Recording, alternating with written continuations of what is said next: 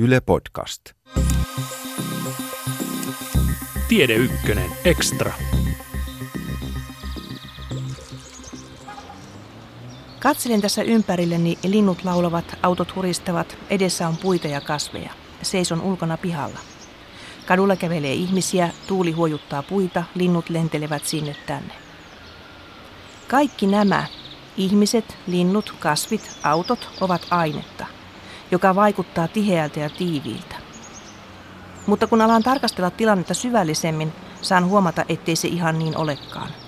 Kaikki aine koostuu nimittäin atomeista, ja atomit, niin ihmeellistä kuin se onkin, ovat itse asiassa pääosin tyhjää täynnä, siis pelkkää tyhjyyttä.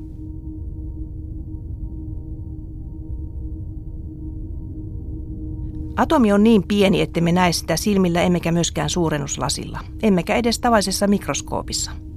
Fyysikoilla on kyllä nykyisin laitteita, joilla he voivat katsella atomia hiukan tarkemmin ja tutkailla sen ominaisuuksia ja sisäkaluja huipputekniikan avustamana. Ja nuo tekniikathan kehittyvät koko ajan. Mutta jos kuvittelemme, että meillä olisi sopiva suurennuslasi ja sillä katselisimme atomia, niin mitä me silloin näkisimme?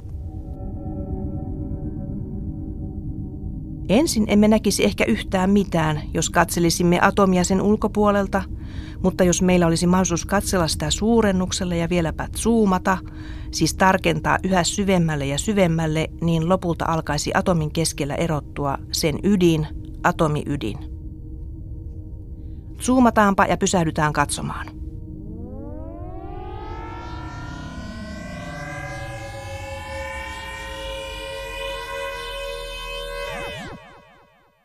Nyt on zoomattu atomin sisään ja ydin on näkyvissä. Se on hyvin pieni. Atomin ydin on pikkuruinen atomin kokoon nähden. Vain yksi sadastuhannes osa atomin koosta on sen ydintä. Ja kaukana ytimestä ovat elektronit, jotka kiertävät ydintä. Jos atomia verrataan aurinkokuntaan, mikä on hyvä vertauskohde, koska niiden rakenteet, mallit muistuttavat toisiaan, ja jos aurinko vastaisi atomiydintä ja planeetat kuten maa, maapallo vastaisivat elektroneja, niin elektronit kiertävät kauempana atomin ytimestä kuin mitä maapallo kiertää aurinkoa. Kyllä siinä on elektroneilla vapaata tilaa kulkea ja kieppua atomiytimen ympärillä. Tosin elektronit muodostavat oikeastaan pilven siihen ytimen ympäristöön.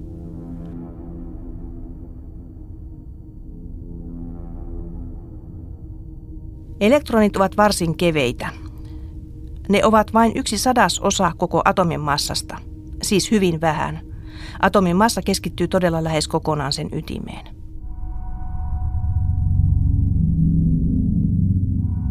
Mutta mikä sen massan siellä ytimessä aiheuttaa? Atomin ytimessä on kahdenlaisia hiukkasia. Siellä on plusmerkkisiä protoneja ja lisäksi siellä on neutroneja, joilla ei ole sähköistä varausta. Ei siis plussaa eikä miinusta – ne ovat neutraaleja ja sen kertoo niiden nimikin, neutroni. Jos jatkamme sitten edelleen zoomaamista ja katsomme tarkemmin protoneja ja neutroneja, käy ilmi, että niidenkin sisällä on hiukkasia. Ne koostuvat kvarkeista. Kummankin sisällä on kolme kappaletta kvarkkeja, siis kolmikko.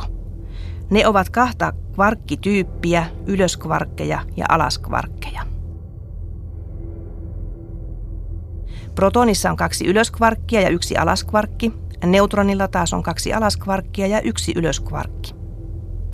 Nykykäsityksen mukaan kvarkkien sisällä ei ole enää uusia hiukkasia. Kvarkkeja pidetään aineen perushiukkasina, eikä niillä ole siis sisärakennetta. Myös atomin ulkoreunalla kiertävät elektronit ovat jakamattomia nykyfysiikan mukaan. Ne eivät sisällä kvarkkeja – Elektroni on pistemäinen eikä fysiikan kokeissa ole saatu viitteitä siitä, että sillä olisi minkäänlaista sisärakennetta.